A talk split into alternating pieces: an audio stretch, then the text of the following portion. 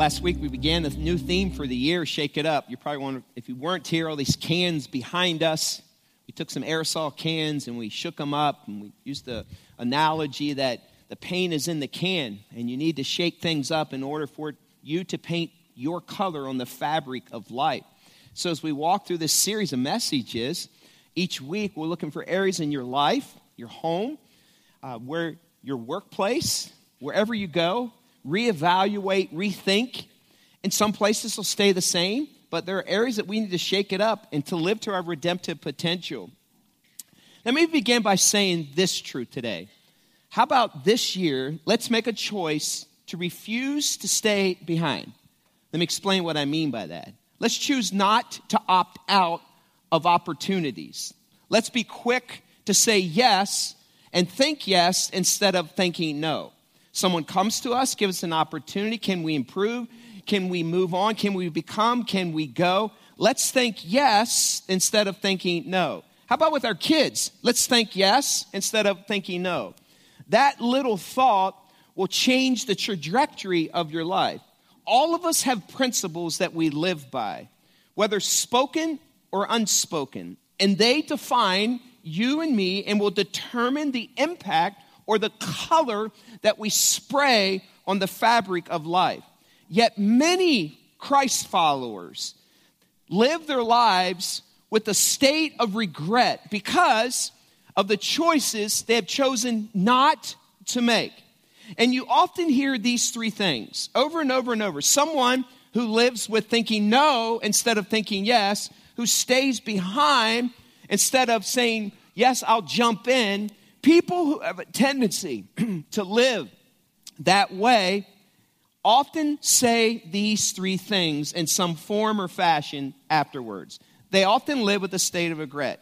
And here's how it often goes I wish I had done that. How many times have you heard that? Hopefully, you're not the person that's saying that, but how many times has that phrase, after hearing what took place, who was involved, how God moved, what you saw your son or daughter. It's like seeing that first step. I wish I was there. Or seeing some great move in your own family's life. How many times have you said or someone has said these words? I wish I had done that. I didn't know that it would have been that easy. Or if I could have chosen differently, I would have had jumped in. How many times have you said that, heard that? I wish, number one, I had done that. Secondly, if I could have chosen differently, I would have done it this time. Yet, how many of us miss the window of opportunity, the door of opportunity, because we're thinking no instead of thinking yes? We're left behind instead of jumping in. And the last thing you often hear from people who live with a state of regret is this How come that never happens to me? How come it always happens to her? And how come they always see that and experience that? How come they're always out there and these things happen to them?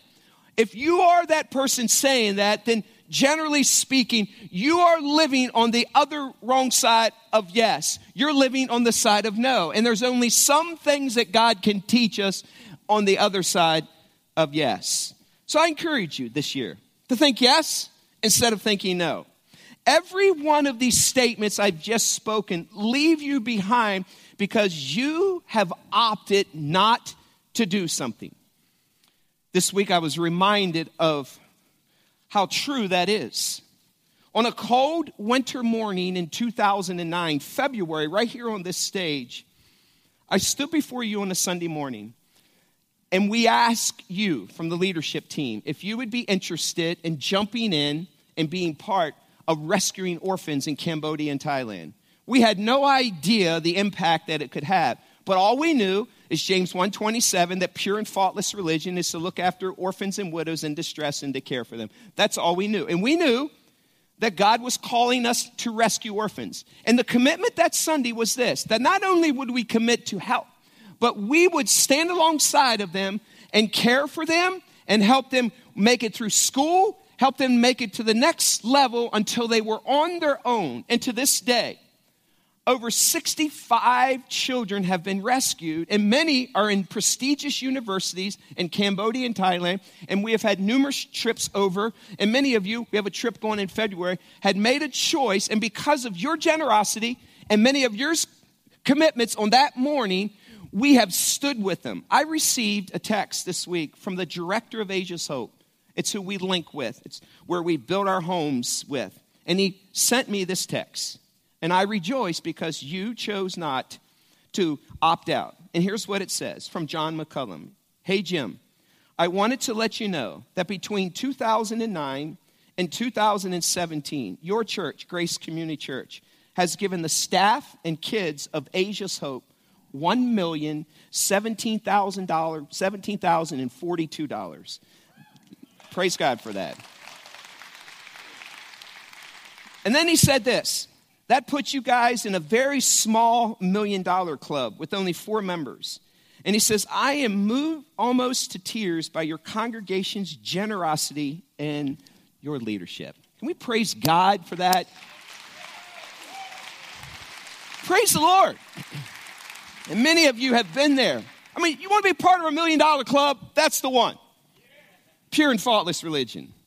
And because of your generosity and because of your sacrifice and your giving and caring, we have these beautiful young adults that have grown up. We have these beautiful children who now have hope, who have been pulled out of the possibility of human sex slavery, who are now becoming literally Asia's hope with Jesus Christ.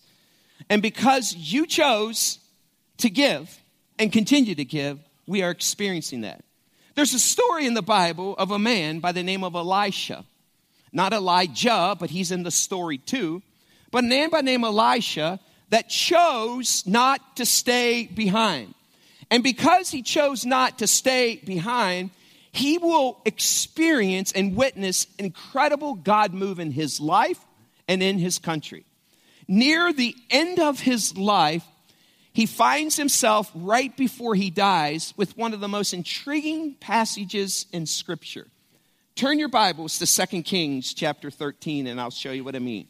If you're in the Bible, hold your hand up, open up your mobile device, but turn to 2 Kings chapter 13. And we are going to read verses 14 through 20. 2 Kings chapter 13, verses 14 to 20. Would you stand with me as we read this out loud? 2 Kings 13, and we're going to read verses 14 to 20. This is the end of Elisha's life. Let's read this out loud together 2 Kings 13, 14 to 20. Now Elisha had been suffering from the illness from which he died. Jehoash, king of Israel, went down to see him and wept over him. My father, my father, he cried, the chariots and horsemen of Israel. Elisha said, Get a bow and some arrows, and he did so. Take the bow in your hands, he said to the king of Israel. When he had taken it, Elisha put his hands on the king's hands. Open the east window, he said. And he opened it. Shoot, Elisha said. And he shot. The Lord's arrow of victory, the arrow of victory over Aram, Elisha declared. You will have completely destroyed the Arameans at Aphek. Then he said, Take your arrows. And the king took them. Elisha told him, Strike the ground. He struck it three times and stopped. The man of God was angry with him and said, You should have struck the ground five or six times. Then you would have defeated Aram and completely destroyed it. But now you will defeat it only three times. Elisha died and was buried. Now, Moabite raiders used to enter the country every spring. You may have a seat. We have a story that's very intriguing story. Elisha's at the end of his life he goes to the king that's there and he tells him, Take the arrows that you have in your quiver, open up the east window, take your bow, and shoot an arrow into the sky. And so he releases an arrow into the sky. And then he tells him, Now take the arrows that you have and strike the ground. And so the king takes his arrows and strikes it three times.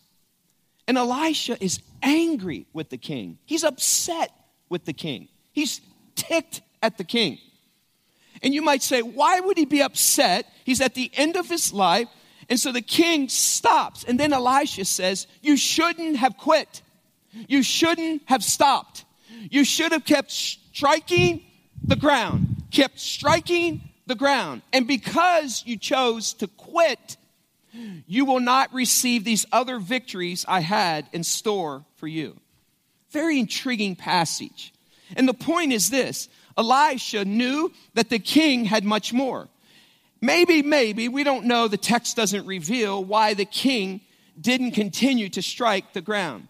Maybe he felt this was beneath him. Like, why in the world am I striking the ground? Maybe he thought it was dumb. Maybe he just didn't make any sense to him. The point is this because he quit, because he stopped, because he didn't continue to strike the ground, it cost him victory after victory. And he only received three victories.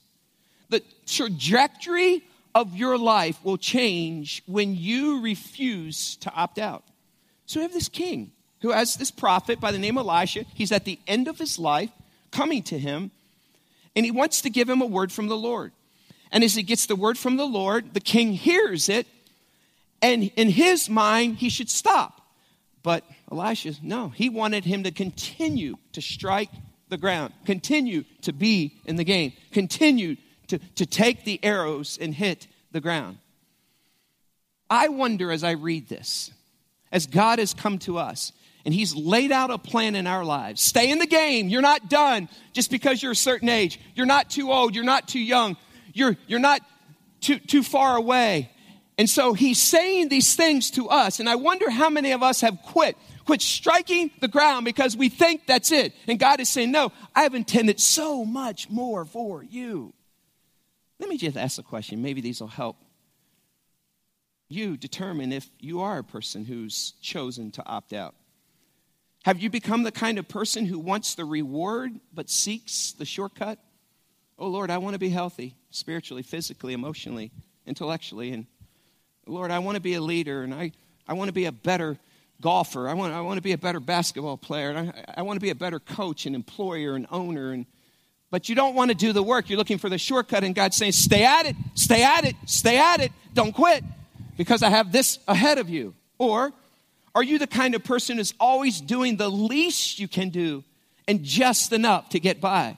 Because it's hard, it's difficult, but you want the reward, and God's saying you will never experience what I have in store for you because you're not willing to work it and keep after it. Are you the kind of person who wants more and complains when you don't get it, yet isn't faithful with little? Are you that person? There's a principle in the Bible that says when you're faithful with little, God will let you be faithful with much. The reality is this that He is the one who influences. He puts the influence in power. He gives you the power to make influence. And maybe you're that person. How come they have great influence? How come she does? How come they're always out on the front lines? Maybe, just maybe, you haven't been faithful with little. In order to be faithful with much, you must be faithful with little. Are you the person who says, Contact me next time, knowing full well next time will be another next time? Do you know those contacts? Hey, will you join me in this journey? Will you help me? Would you be part of this? And would you jump in? And, and you get the response from people who think no instead of yes. Contact me next time, okay? Knowing full well they're hopeful that somehow you forget, but you're that conscientious person who writes it down and said, I asked them this time, I'm coming back after them. And you come back, and what do they say? Well, contact me next time. I want you to lead. Contact me next time. And they, knowing full well, they'll never initiate, and they hope that you don't ask them. Or give me a rain check, yet knowing it really means gone till further notice. Are you that kind of Christ follower who often has opportunities? Keep at it, don't quit. Yet you have this litany of excuses, and they're so good. And you think that no one else has said them. And yet you have them, and you're ready, and you're thinking no instead of thinking yes for opportunities. The reason Elisha was so upset was because he knew what it meant for the king and how this king would live far below his redemptive potential and wouldn't be able to take the paint in his can and change the fabric of life the way that God intended it to happen. And this belief in Elisha and the reason he was so upset is because he made a choice in his early days of being a prophet when 50 others chose not to. Every one of them had the same opportunity. They could follow Elijah and see a great move of God, but they chose not to. But Elisha did, and he lived his life by thinking yes.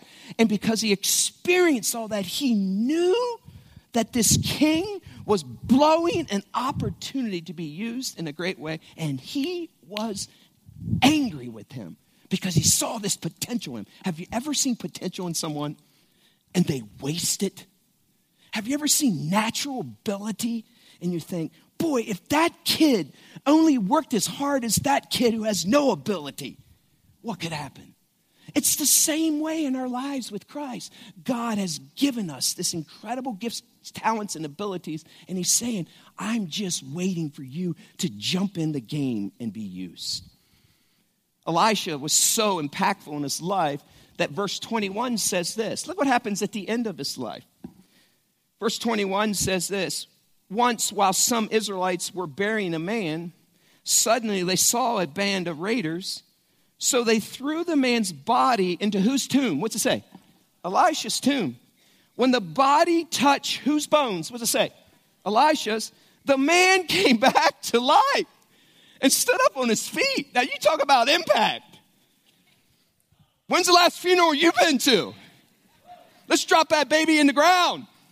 Because Bob or Billy or Tom or Sally or, or Sarah was, was buried beside him, they put it in the ground and this guy came jumping out of the box.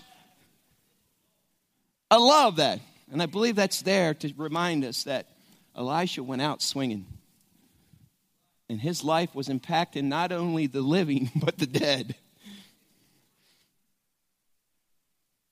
You see, the influence and impact that Elisha had would come from a life. And this is it. This is it. This is where it all begins. How did it begin? Like, that's what we want to know, don't we? Of refusing to opt out.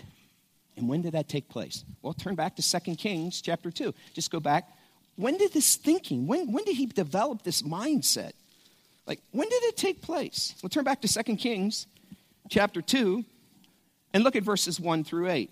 Follow along with me. 2 Kings chapter 2, verses 1 through 8. It says this when the Lord was about to take Elijah up to heaven in a whirlwind, Elijah and Elisha, who we just talked about, were on their way from Gilgal. Elijah said to Elisha, Stay here. The Lord has sent me to Bethel. He should have sent him to Grace. But Elisha said, As surely as the Lord lives and as you live, I will not what you. So they went down to Bethel. Verse 3 The company of the prophets at Bethel came out to Elisha and asked, Do you know that the Lord is going to take your master Elijah from you today? Yes, I know, Elisha replied, so be quiet. Verse 4 Then Elijah said to him, Stay here, Elisha. The Lord has sent me to Jericho. Second time. And he replied, As surely as the Lord lives and as you live, I will not what you? Again, he says, I'm coming with you. So they went to Jericho. Verse 5. The company of the prophets at Jericho went up to Elisha and asked him, Do you not know that the Lord is going to take your master from you today? Yes, I know, he replied. So enough, quiet. Verse 6. Then Elijah said to him, third time, Stay here. The Lord has sent me to the Jordan. And he replied, as surely as the Lord lives and as you live, I will not what you. So the two of them walked on. I love his willingness. Not one time did he say, ah, you know what? It's been a hard day. I got a busy schedule this week and I already done that thing. And you know what? Send someone else. Every single time he had an opportunity to go, Every single time he had the chance to go. He even, he even had the man in his life say, It's okay if you stay behind. He says, No, I heard that you're leaving soon, and I want to be with the prophet of God. Meanwhile, 50 other prophets, 50 others. You know what they did? Stayed behind. Had the same opportunity to go and be with Elijah like Elisha was, but they chose to stay behind. I love it. You know why? Because he volunteered. He volunteered to go. I love this word. and even processing and thinking about again this week. Because our church is loaded with volunteers. And, and by the way, in, in a very, very, very good way, when I'm with other pastors and churches, I, I say, our church is loaded with volunteers. They serve. And I tell them the size of our church, and I tell them the size of our staff, and then I tell them the, the, the number of volunteers. And it's almost every single person like, what? You have that many? Yeah.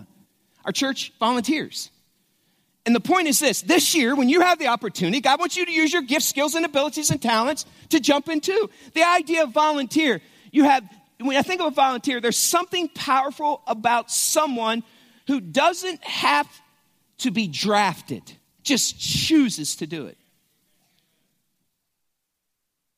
But many people, just like these other prophets, when an opportunity comes and they ask, and here's what often is said let me sleep on it. How many times have you heard that? Let, let, let, me sleep on it. Or let me pray about it. I tell you, sometimes God says, stop praying and start acting. We already know that we're supposed to serve. Jump in. And you often hear this I'm waiting on a sign from God. Well, here's the sign. See me? Here's the need. There's you. Or next time around, contact me, knowing full well, you know full well, just like I know full well. When I hear that, they're not going to contact you next time around. Or I'll sit this one out. You see, something is very noble, and I mean this with all of my heart, about warriors who stand on the front lines not out of obligation, but because they risk their lives for others. That's what a volunteer does. He isn't or she isn't drafted. They just say, Put me in, sign me up, I'm all the way in. And that's what Elisha is doing here. Elijah is about to be taken up into heaven, and a whole host of prophets is about to see it, chance to see it happen. A couple things come to mind when I read this account. These other prophets knew. They knew. They knew that your master was about to be taken away, just like Elisha did. And when I read that, I often wonder this when I read this. If you know he is leaving, wouldn't you want to be there? Like, if you knew someone you cared about was the prophet, was the man of God who was speaking to that generation, like, wouldn't you want to be with him to hear his last words that he could pass down? Like, when I read this, like, why didn't they want to go with him? Another thing that crosses my mind that I find perplexing all the prophets had the same information, yet only one kept going. Here's what I know from experience, and here's what I know from living this life. If you stay in your past, you die to your future. If you stay back here, you die to your future. And these prophets, all 50 of them, are staying put. And their future is you can be with Elijah when this chariot takes him to heaven and he doesn't physically die. You could be an eyewitness to that account instead of watching reruns on YouTube. Like, I want to be right in the front lines. You see, Elisha believes something and puts it into play in his life early. If you want to live life without saying, I wish I had been there, then show up.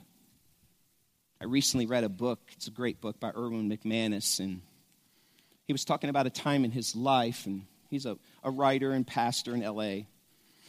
He was talking about a time in his life in his early stages of ministry that he was overseas on a missions trip, came back, he had previously signed up to serve at this conference that his wife was helping to direct.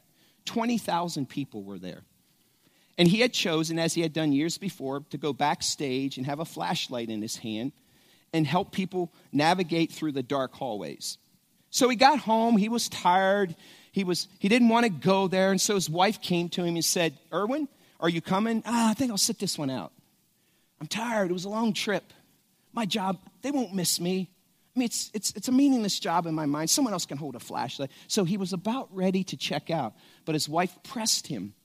And he says, I'll go out of obligation. So he finds his way to this conference, big conference, 20,000 people.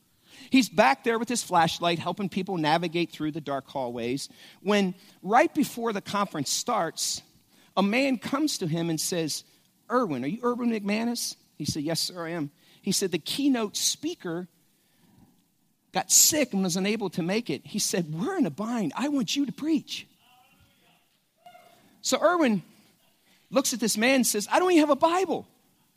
He says, I'll get you a Bible. He says, I got 15 minutes to prep. He says, I'll give you a room.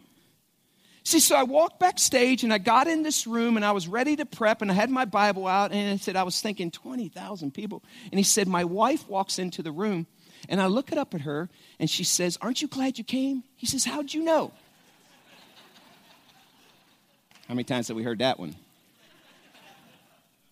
And then she said something. She said, God spoke to me before we left that you were going to speak tonight, but I just wanted to see if you were obedient. Sometimes the Holy Spirit and our wife's voice sounds the same, doesn't it? And how many times, if you're like me, Ann will speak and I don't like it, and I'm driving down the road, and then it's like, mm-hmm, and stink, she's right again. Send the text, oh, I'm sorry. So he goes out and speaks. And because of that encounter, he had been faithful in little. God gave him an opportunity and much, and his influence changed, and God gave him platform opportunities from that point on. I wonder, I wonder, I wonder, I wonder. How many of those opportunities you've missed out on? Come on, church. Let's don't miss out on them in 2018. Let's think yes instead of thinking no. Let's, let's, let's, change the way we think. You see, in this coming year, if you're looking for ways to shake it up, and the motive is so that we can get to see and do and influence the lives of others, then we must think yes instead of thinking no. Far too many of you in this room have already said no before you've even been asked. Now, answer this question the next time uh, someone comes to you is this thing you are doing right now more important than the thing you've been asked to do? Well, come on, Pastor Jim. It's the third rerun of South Missouri State basketball game on ESPN. And the dude hits this like 33 foot jumper. Like, I got to watch that again. Oh, come on, Pastor Jim. Now you're stomping on my toes. Is this thing that you're doing, is that Netflix movie? Is HGTV? Is the greatest showman? I got to go to the movie and find out that there's some people in this world that God loves and they need grace and, and hallelujah. Guess what? You could meet some of those people. Most of us think we like a certain type of adventure, a certain job, certain woman, a certain man, a certain girl and boy, and vacation or food or mission. And later we find out if we take a chance on something we didn't think we would like, we soon realize that is not truly the case. I can think of opportunities that by God's grace that I've been part of teams and people, and I think of our first trip into Iraq in 2015 when eight of us went in and you, you gave and sacrificed and gave a quarter of a million dollars to go help refugees. And we, we got apartments and, and, and we didn't even know what that would look like. And the Lord gave us apartments and we took a quarter of a million dollars and we pulled these refugees from Mosul. And we saw, because of that, Muslims have gotten saved through Pastor Malath's church and Kurds have been encouraged. And I remember on that trip, the first trip in, sitting with these refugees who had heard that there was this group of people in this small place called Goshen, Indiana, that were over here. And they were providing food. We brought in trucks of food. And I remember carrying it, helped carrying up the second story building where all these refugees were staying. And then the Lord gave us an opportunity to walk in the room. And I remember sitting in this room with these leaders, tribal leaders, these Kurdish leaders that had come out of Mosul. ISIS had pushed them out, listening to their stories of how their families had been killed by ISIS, and sitting in this room. And I remember watching this man walk in and his wife come in and sit down, and they were holding this little baby, less than two months old.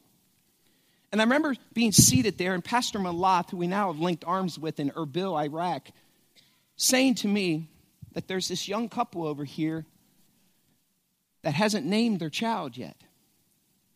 And because of the generosity of your church and your people, they want you, Pastor Jim, to name their baby. Whew. Oh, Holy Spirit, don't let me get this one wrong.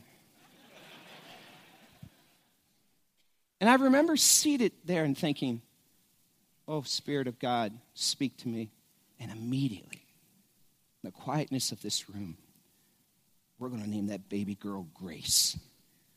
And I remember turning to Pastor Malath and saying, We want to name the baby Grace, and this is why. It's because by grace through faith that you're saved, and it's by God's grace that we are here today to meet them. And let that daddy know and that mommy know that that baby's name is Grace. And so he spoke it in Aramaic, and, and, and, and, this dad looked at us and nodded his head and spoke these words over his child. And then they asked me to pray, and I prayed, Dear God, I pray that this baby by the name of Grace one day rises up in Kurdistan and comes to know you. And, and people ask her, How did you get an English name? That there were this group of people from Goshen, Indiana, who loved me. And by God's grace, I've been saved. And you need to have the grace that I have. You know how that happens? It's by saying yes instead of retreating in fear. 50 men, look at verse 7 again. 50 men from the company of the prophets went and stood at a what? What's it say? Distance, facing the place where Elijah and Elisha had stopped at the Jordan. They stood back from a distance. I love when Luke says in Luke chapter 1 how he, he gained information about the gospel of Jesus Christ. And in chapter 1, in verses 1 through 4, he says he took an orderly account to the first eyewitnesses who were with Jesus. Listen, don't you want to be an eyewitness instead of hitting play on YouTube? I want to be on the front lines and saying yes instead of saying no. God wants you to be an eyewitness. He made you. You are have everything you need to be used by him and the best is yet to come in 2018. See, everyone had the same opportunity here. Yet only one. One out of the 51 chose to. Don't be the prophet who stands miles away and misses the first hand witness to a great move of God. Don't be the person who's waiting for a sign or a call from someone. Quit depending on someone else for your own sanctification. Here's how it goes. Well, they didn't call me. They didn't ask me to be part of it this time. I'm not doing it. Come on, take responsibility. Jump in. If you're dependent on a call from someone else, let me tell you, God already told you to go. Isn't that what the Great Commission is? Go. Not sit at home and watch Netflix. Everyone has the same opportunity, yet few take it. You see, I want us and I want to live the kind of life that cannot be lived without the fullness of Christ in my life. When I read this account, I think, how many other prophets could have done this? I think, how many times have you and I missed what God wanted to do for us because we opted out and stayed behind because of some lame excuse? I think this is the turning point for Elisha's life because everything that God has in store for him was within his grasp. But part of the problem is that we've lost sight of who we are in Christ and why we are here and have lost the ability to dream and think that God can use us. Okay, I want you to do something. You got a pulse? Are you breathing? God wants to use you today. He has a plan for your life. You see, problem is this we live safe lives and with safe prayers and safe kids on bikes with helmets and elbow pads, and safe jobs and safe investments and safe vacation and safe cars, safe, safe, safe, safe. And if God were to ask us this question, we would have no idea what we want to do for Him. Like you should have a dream list that says, God, if you, if you, if you, if you dropped a million dollars, someone came and said, I have a million dollars and I want you to use it for Jesus, would any of you even know how to use it? Like, if, why would God have someone come and put an opportunity like that in your life if you don't even know where to use it? Are you going to go buried in the ground like the one talent guy says, covered up? I don't want to make sure no one steals it. No. I'm going to put it into service. You need to have a dream list. Sometime come into my office. I have 37 of them on my wall. And if you want to help me find them, I'm, I'm all in. And one of them is to kiss my wife at the top of the Eiffel Tower. Now that's awesome. I love his response. Chapter 2 and verse 9 says, When they had crossed, Elijah said to Elisha, in fact, look at verse 8 first. Elijah took his cloak, rolled it up, struck water with it. The water divided to the right and to the left, and the two of them crossed over on dry ground. Now, come on, that's just incredible. He got to see that firsthand. When's the last time you saw someone take their letter jacket and hit the water and it parted? We don't get, that's not like something we see every day, is it? So, verse 9 says, When they had crossed, Elijah said to Elisha, Tell me, what can I do for you before I am taken from you? Now, that's an incredible question. And the only reason he had the opportunity is he chose to go with him. So, so Elijah looks at Elisha, Before I die, what, what can I do for you? What, what might you say? Well, I got this blister on my foot. Can you take care of that? No, no, no, no. Elisha knew he was in God's hands. And this was a man of God. And when he had a chance, when God came asking what he wanted, look what he says. Look what he says. Look what he says in verse 9. He says, Tell me what I can do for you before I'm taken. Let me inherit a double portion of your spirit. Holy cow! That's a confident man, isn't it? Why? Because he knew whose God was. He realizes that in order to advance the kingdom of God, he didn't want to leave any paint in a can, he wanted two cans. The great tragedy would be to live your life waiting for the moment to come instead of living your life preparing for when the moment does come. So, what's Elijah's response? I mean, he's the prophet of God. He hears Elisha's request. In verse 10, it says this You have asked a difficult thing, Elijah said. Yet, if you see me when I'm taken from you, it will be what? What's it say? Yours. Otherwise, it will not. You must be there to get it. you can't be left behind like the other 50, standing on the shoreline saying, Hey, did you see what he did with that coat? he took his cloak. Look at that water, it stopped. Can't come here and take a look. Can you believe what just happened? I wish I would have said yes. In order to see it happen, you got to go with God. I wonder how many of those standing on the shoreline left double blessings for them because of some lame excuse. Look what happens next in verse 11. It says this as they were walking along and talking together, suddenly a chariot of fire and horses of fire appeared and separated the two of them, and Elijah went up to heaven in a whirlwind. Elisha saw this and cried out, My father, my father, the chariots and the horsemen of Israel. And Elisha saw him no more. Then he took hold of his garment and tore it into two. Then Elijah picked up Elijah's cloak that had fallen from him when he got taken up into the sky, never physically died, and went back and stood on the bank of the Jordan. He took the cloak that had fallen from Elijah and struck the water with it. Where now is the Lord, the God of Elijah? He asked. When he struck the water, it divided it to the right and to the left, and he what? Crossed over. Come on, that had to be something, huh? Like, okay, I asked for a double potion. Let's just see what's left. He grabs his cloak. First, he gets the CI. When, when's the last time you saw someone leave in a chariot in a whirlwind and disappear? Probably hasn't happened. Didn't see it this weekend, did you? He was eyewitness to the miraculous. Why?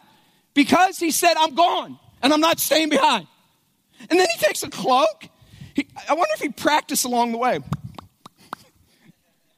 and got up there and boom, and it just parted and he crossed.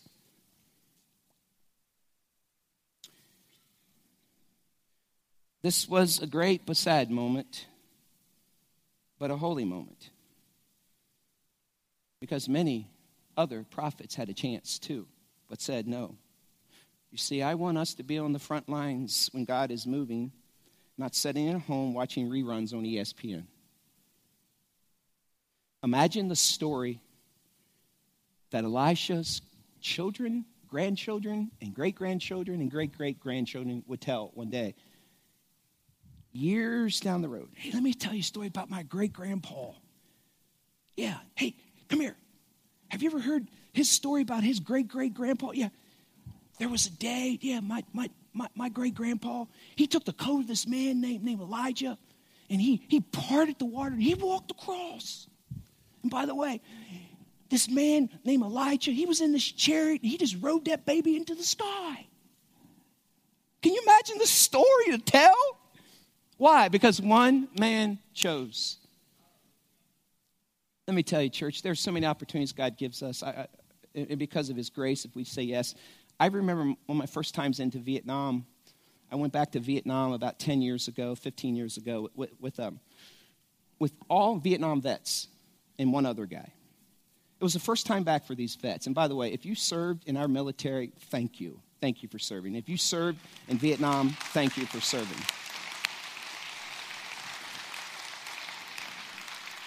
And because of this account, every time I see a Vietnam vet with the Viet, Vietnam, that he served in Vietnam War, I go up to him and I tell him, I tell him this. You wonder why you were there. And you wonder why it didn't make sense. And I tell them, because you took English there. And when I went back, all these uh, South Vietnamese kids have all grown up and, and they know English. And now they can read the Bible and understand the internet. And I say, because you took the English language there 40 years ago, we were able to follow behind with the gospel and they understand it. See, God paved the way. But we were there and we were in our we were in the hotel. We were looking for churches. We would just get up in the morning and take a tuk tuk out through the villages and share the gospel, looking for people of peace, trying to plant churches. And one morning we went down to the hotel lobby and there was this European guy that was there. And you know, he stood out, we stood out, and he looked at us and we began to talk to him. And he asked us why we were there. And he says, Hey, by the way, I'm getting married tomorrow. He was marrying a Vietnamese gal. And he said, We're getting married tomorrow. He said, I want you to be part of this. Would you, would you come t- to my wedding? We're like, I've never been to a wedding in Vietnam before. Sure. So the next morning, we met him down there and we drove back through this village. And there were four or five Vietnamese, or Vietnam vets that were with me. And we drive through this village and it was all set up and had all kinds of pretty flowers. And, and, and the bride was there and there was the groom. And they sat us down. We were at the table with the father and the grandfather of the bride. So we're seated there, sitting at this table. And I'm thinking, oh, God, you're up to something. I can tell you're up to something.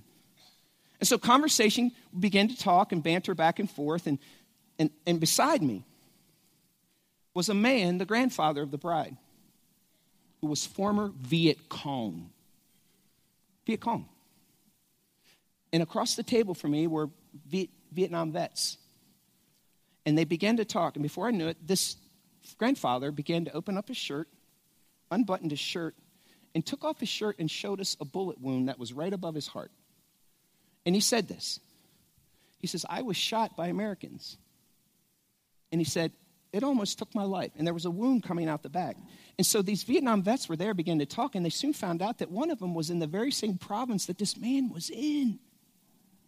And across the table, I watched Bob Smoker stand up, tears running down his face, sobbing, reach across the table to this Viet Cong, former Viet Cong, and say this I once hate you, and I wanted to kill you. He said, but no longer. God has changed my heart, and I love you. See, the only way that happens, and this man heard the gospel from his enemy who now loved him. How does that happen? It's by saying yes instead of saying no. It's by jumping in instead of staying back.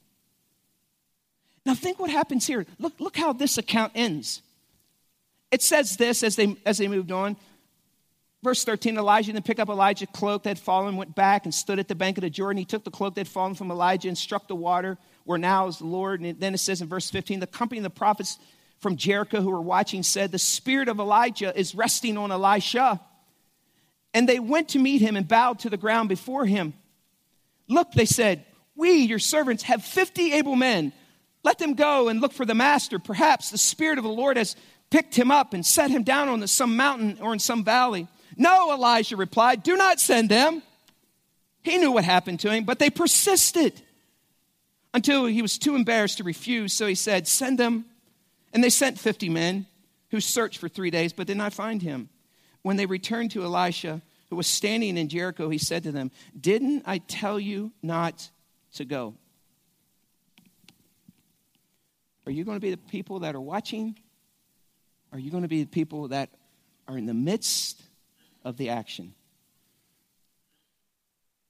One of my favorite scenes from Hoosiers is when Shooter tells the team as they're pulling out for timeout, he says these words Don't get caught watching the paint dry. In other words, get in the game. Don't be someone who's standing from the sidelines. Jump in and watch God do something through you. It's only when we realize we are terminal that we start treating time with the respect it deserves. James says it this way Our lives are a vapor. Here today and gone tomorrow. Don't say no to an opportunity that can exalt the name of Jesus and we can boast in his name. Most of us are familiar with a hymn that goes like this I have decided to follow Jesus. I have decided to follow Jesus. No turning back, no turning back. And a lot of us maybe heard that song when we trusted in him. But let me ask you a question Do you really follow Jesus? Or are you standing like the 50, watching from a distance? And when God has called you to the deep end, Oh Lord, I pray, even as Pastor Jeremy comes and we just sit and listen here in the main and the link, and I pray that the words of the song would wash over us and, and we would let them penetrate our hearts. And, and Holy Spirit, I pray that you would examine our hearts and, and show us are there areas in our lives where, boy, our excuses, they're really good. Where we have sidelined ourselves from a great move of God. And God has been knocking and God has been calling. I pray that this is the year that we don't stay behind. So take a few moments and just search your heart and listen to the words of the song as Pastor Jeremy sings and plays it. In Jesus' name, amen.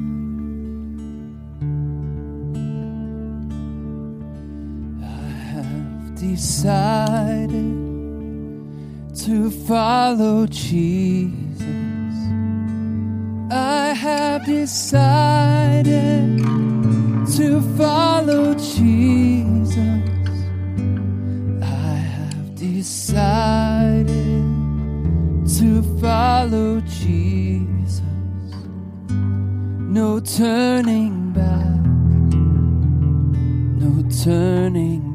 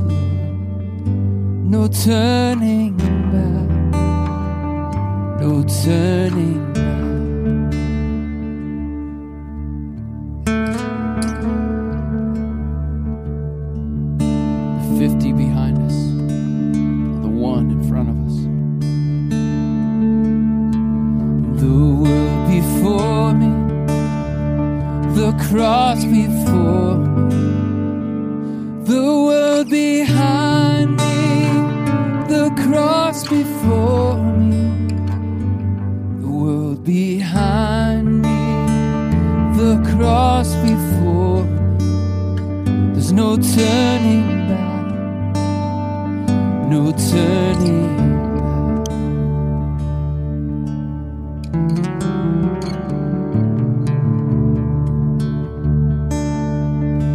encourage you to just stand quietly here in the main link and just sing these words as a declaration that this is what you believe, this is what you'll choose to do.